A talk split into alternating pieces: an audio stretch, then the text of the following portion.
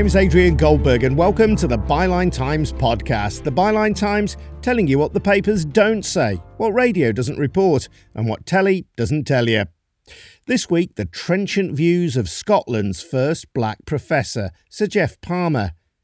Geoff was born in Jamaica in 1940 and came to the UK to join his mum, who was part of the Windrush generation, just before his 15th birthday.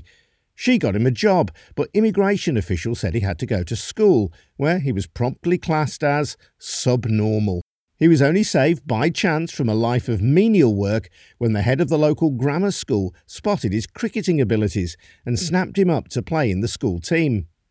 Geoff eventually went on to enjoy a distinguished scientific career, but not before encountering Mrs. Thatcher's economics guru, Sir Keith Joseph, at an interview panel he just said, you know, why don't I go home and grow bananas? But I did point out to him it's difficult to grow bananas in Haringey. in later years, Sir Geoff went on to discover a method of speeding up the process of turning barley into malt, saving the brewing industry untold millions of pounds. He's also written about the legacy of slavery in his book The Enlightenment Abolished and revealed that his own ancestors were bought and sold like livestock. More recently, he's had one of Scotland's most prominent landmarks in his sights, the Melville Monument in Edinburgh's New Town, erected in honour of Henry Dundas, the first Viscount Melville, a former First Lord of the Admiralty. Dundas successfully argued for the gradual rather than immediate abolition of slavery. I calculated that in 15 years, about 630,000 Africans were transported into slavery on the basis of one word gradual. One word. And what was the one word for? He actually said to the parliament that the gradual was to protect the financial position of slave owners, to give them time to get used to the idea of the abolition of the trade. They can start a breeding program much more thought provoking stuff on slavery, colonialism, and education to come from Sir Geoff Palmer. First, a reminder that the Byline Times is funded by subscriptions to the monthly Byline Times newspaper, which costs just £39 a year. It is a great read, and your subscription helps to support Byline TV and our brilliant news-breaking website as well.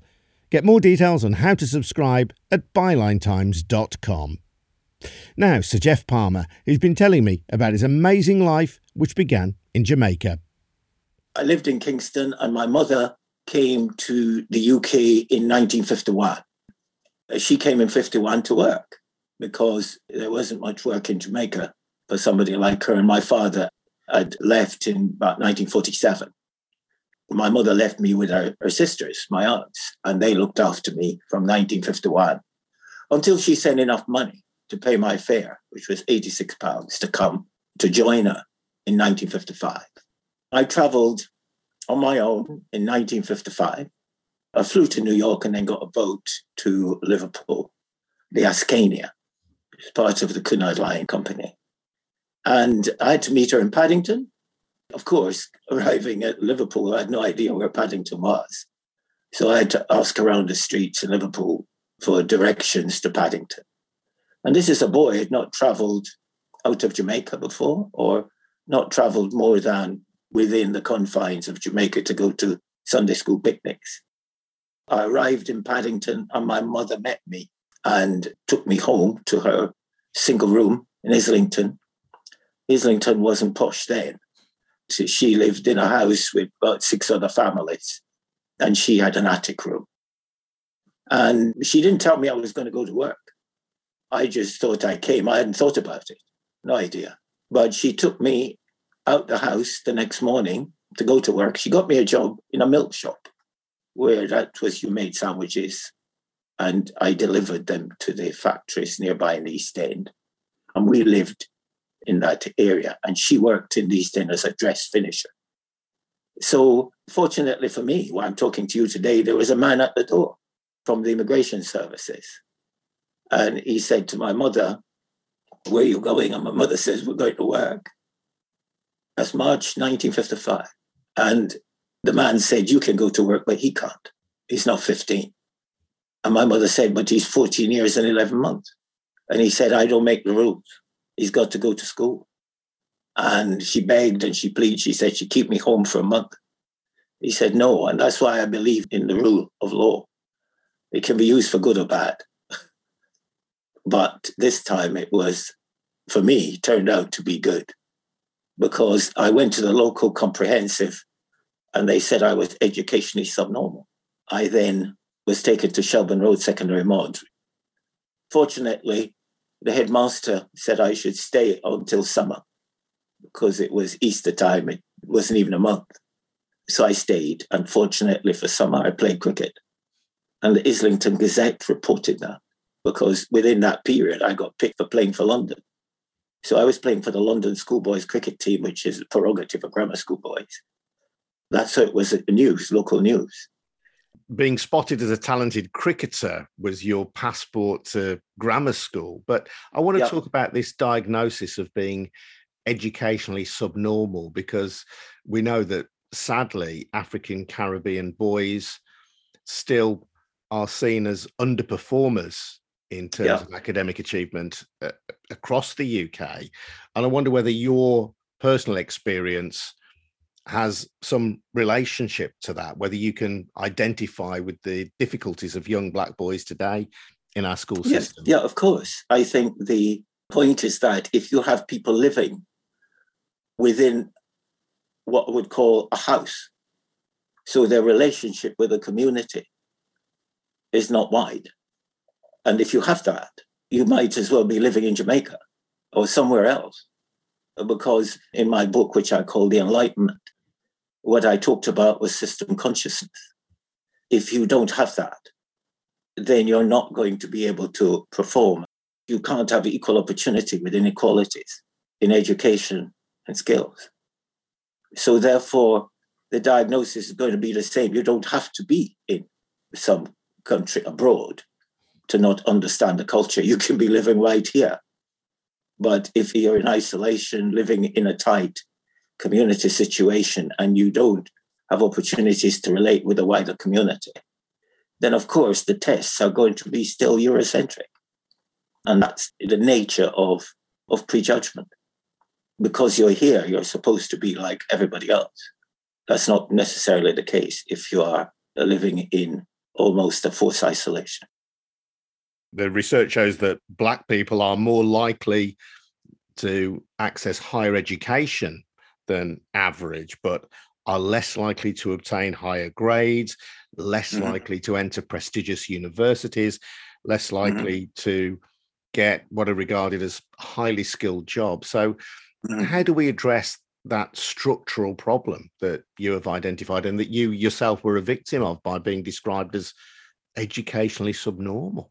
I think what we have to do is to try when, say, children are at school, is not make it so they just go to school, return home.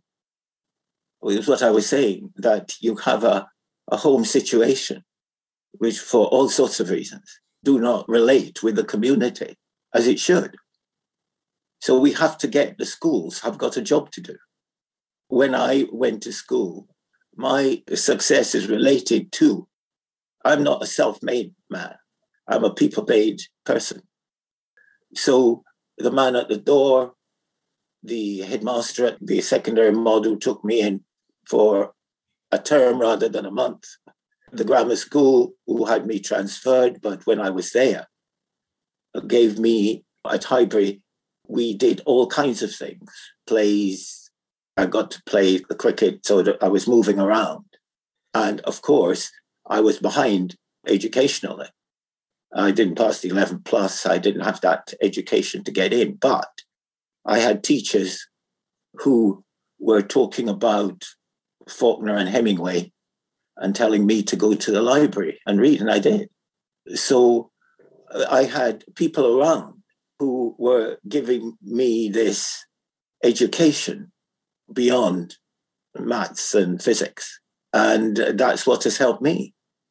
So the schools of these children have got a, a job to do because it's meeting a need.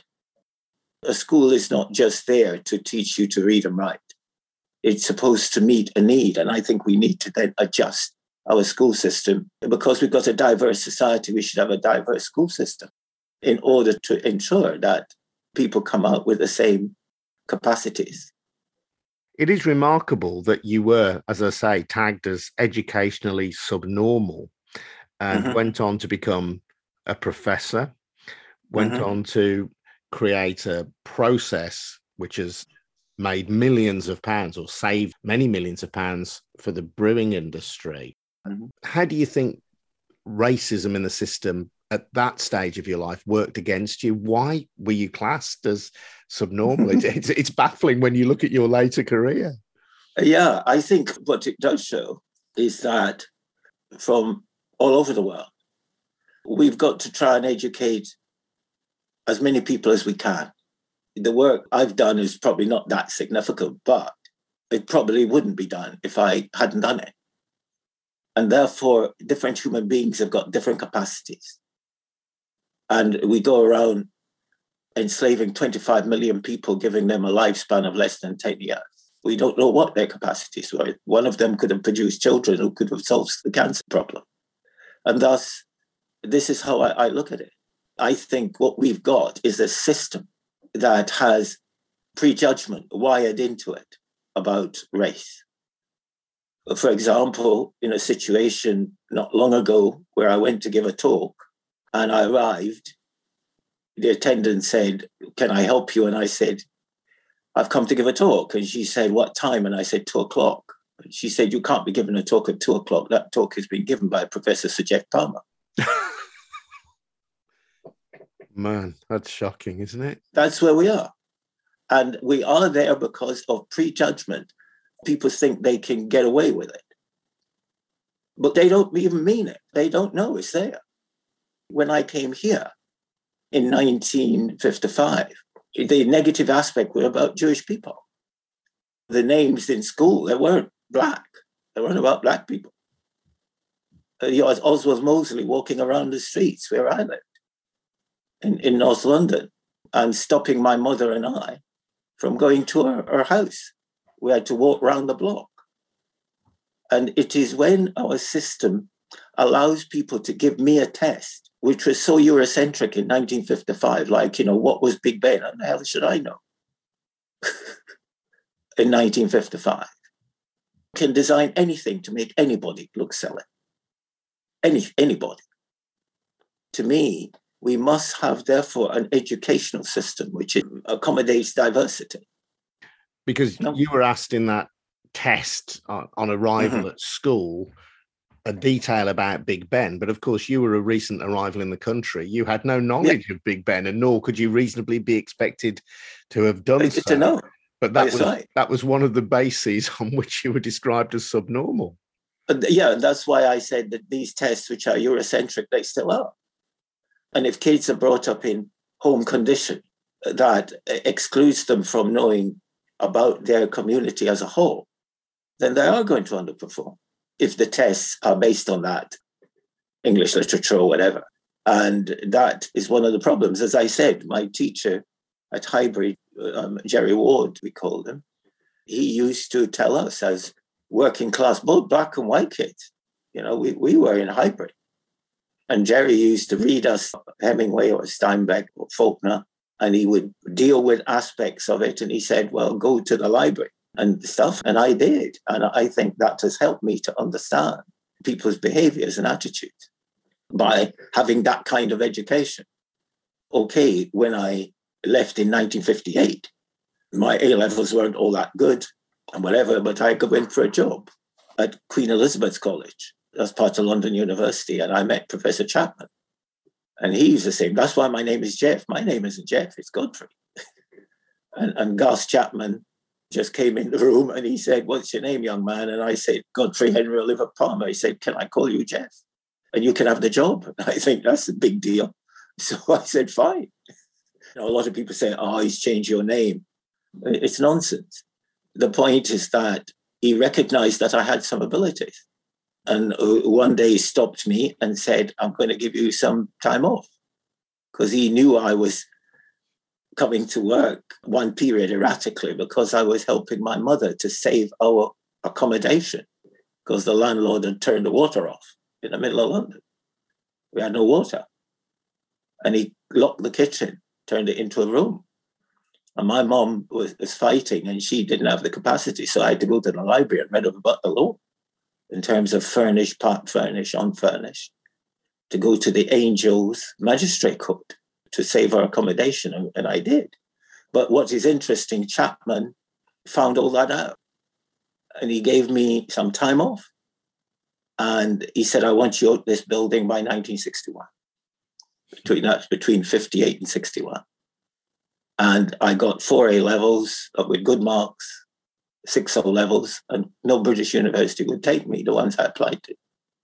And he found that extraordinary. And cut a long story short, he just phoned up Leicester University. And that's how I got into Leicester in 1961.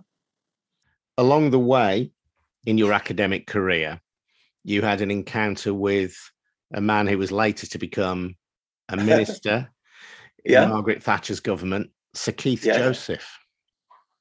Yeah, I did. After I finished my degree in 1964, I got an honours degree in botany. And I, you know, went back to London with my mother and I couldn't get a job. So the, the true story is I was given two jobs, one in a betting shop and the other one peeling potatoes. So I thought peeling potatoes was closer to botany than working in a betting shop.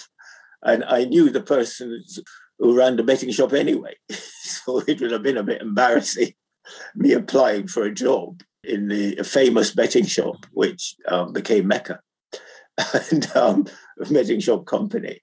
So I was peeling potatoes from June 1964 until December. And I had the famous interview with, with Sir Keith. It was a group of them. And he he just said, you know, why don't I go home and grow bananas? But I did point out to him it's difficult to grow bananas in Haringey, um, which I think they got the message. Um, you didn't get the job. no, I didn't get the job. In fact, when, when people think that, oh, you're making that up, the guy after me, I've never said this before, this is the first time, the guy who was interviewed after me came out and he was furious. And I said to him, What happened? And he said, That guy, I, I'm a chemist.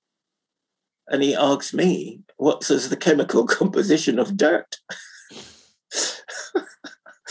and so in those days, there was an attitude which one could say it was racial, but it was so embedded in terms of trying to wrong foot people. It was a sense of elitism, which is part of racism. That's really interesting because earlier you touched on the legacy of slavery and the way you describe educational underachievement. You're suggesting there's a continuum through colonialism, slavery, and educational underachievement today?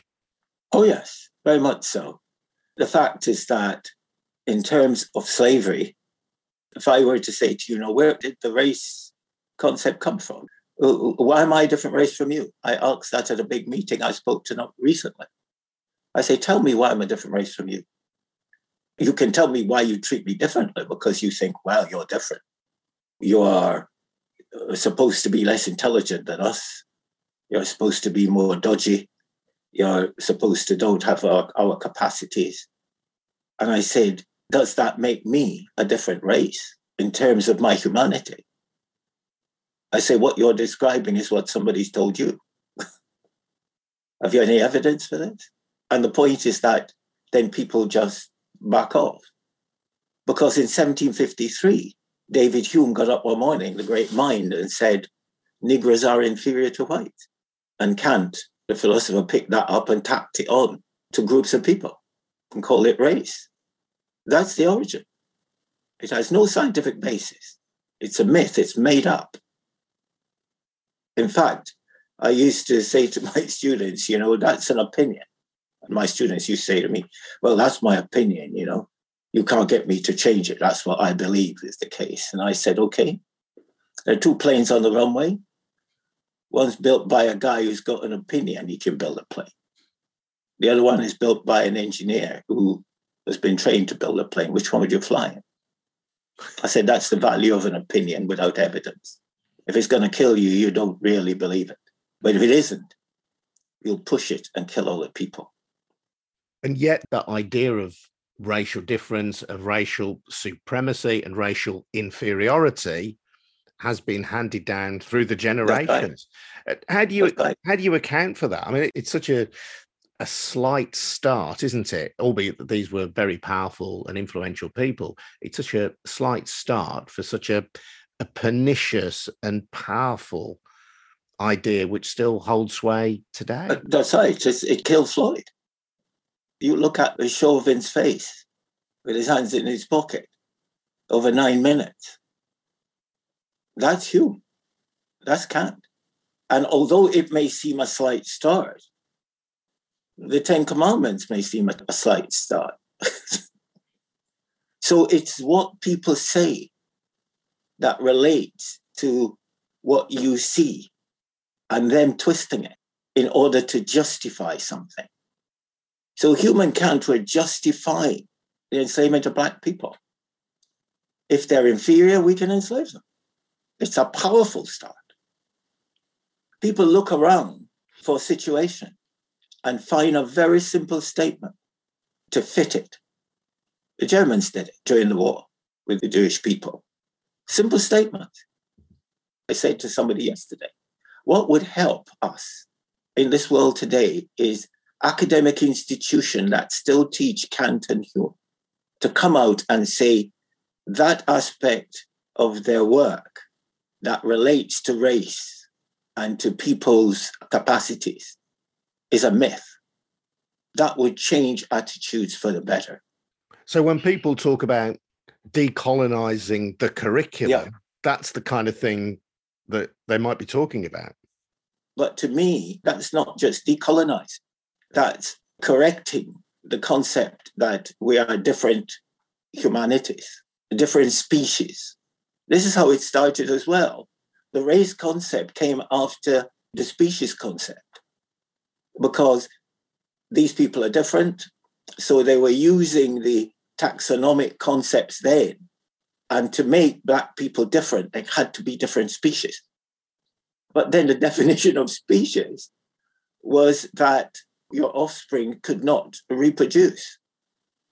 Two species, a dog and a cat, can't produce viable offsprings. And even if they did, like the donkey and the horse can produce a mule, but the mule is infertile. The trouble with human beings, they found out we're all interfertile. So it, it messed up the species. So race came in because race means you can interbreed. And therefore, it sounds a simple beginning, but scientifically it was complex. And therefore, they had to change from species. Even Darwin used the word species. The point is that all human beings we are interfertile and we can our offspring can produce fertile offspring. That's the science. The science saved us because they'd have said you're a different species.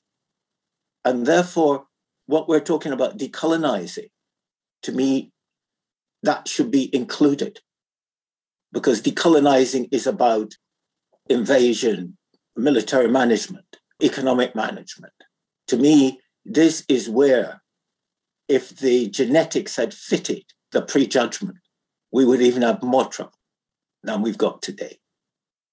So the world now knows so much more about this history. And as I said to an ed teacher the other day, we've got to know the lie to tell the truth. We've got to know the lie about race and racism. It's to provide an excuse so that when you're enslaving people in the Caribbean, you can say, but we abolished slavery. Miners weren't slaves in that sense. The slaves in the Caribbean were chattel slaves with no right to life and was property. And thus compensation was paid in 1833 34.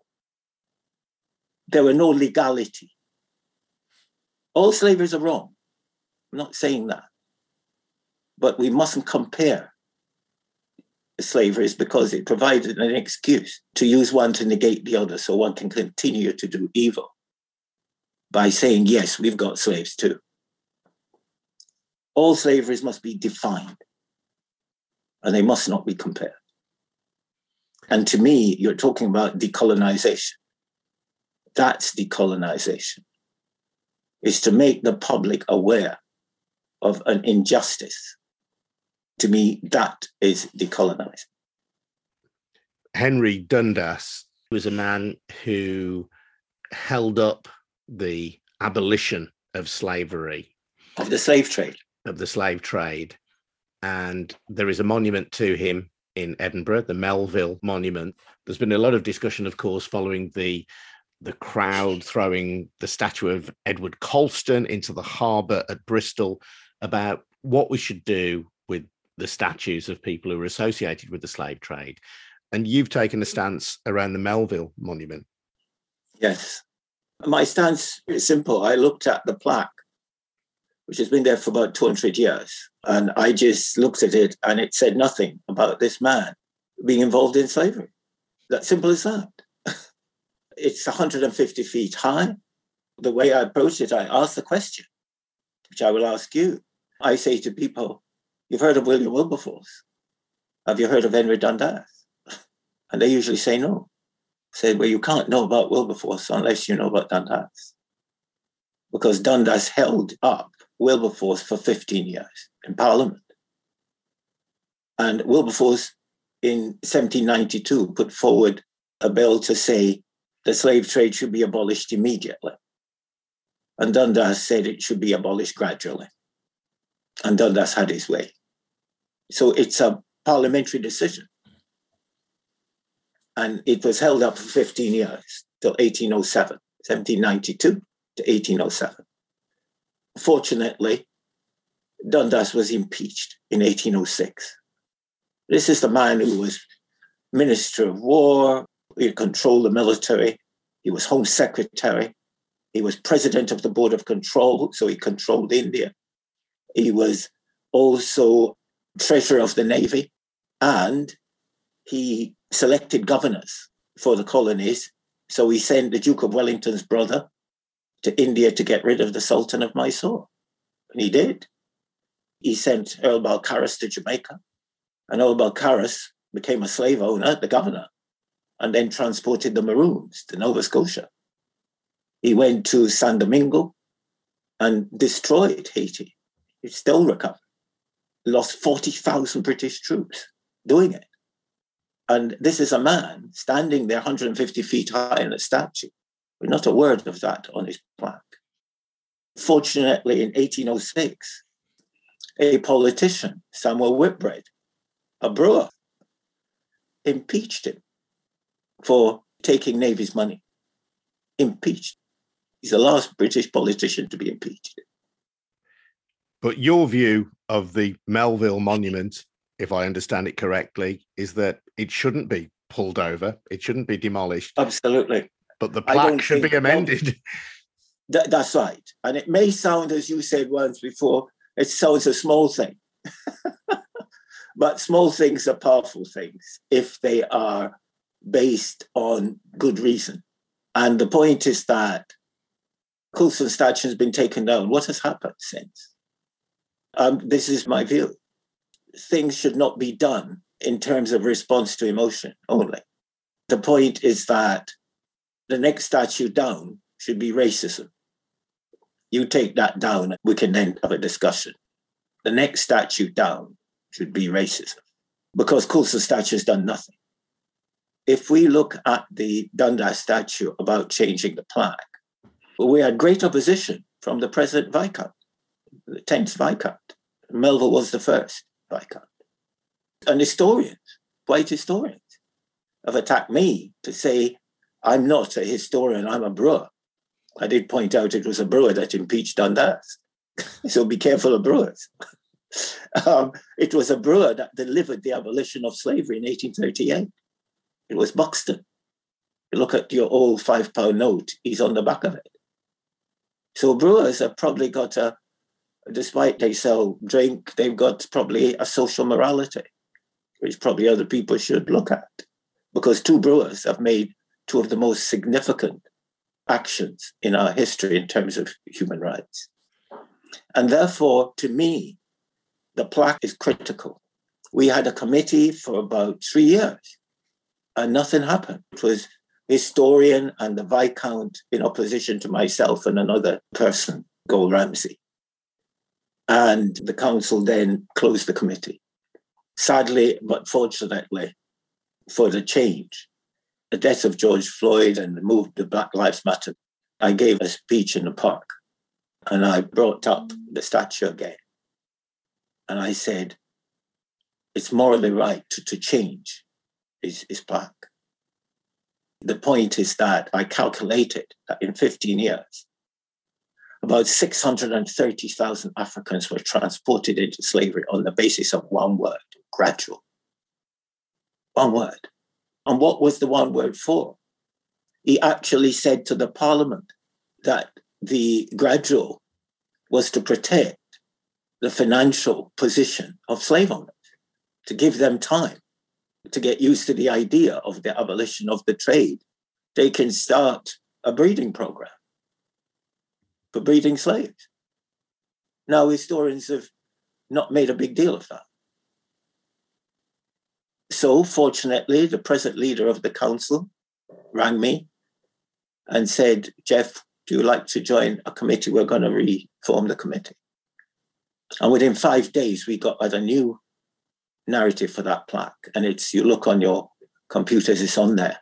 And it is saying quite clearly that he gradually abolished the slave trade and transported over half a million people into slavery. And this plaque is dedicated to those who suffered, dedicated. And it will be permanently installed soon, not just as a temporary plaque, which is now up next to it. And it's wonderful to stand and watch people reading it. You see, there's a sense of incredulity on their faces. Well, it must be true if it's on there now. But gosh, what a horrible thing for anybody to have done. And I think that will change attitudes. You know, as I've said, we cannot change the past, but we can change the consequences, such as racism, for the better using education.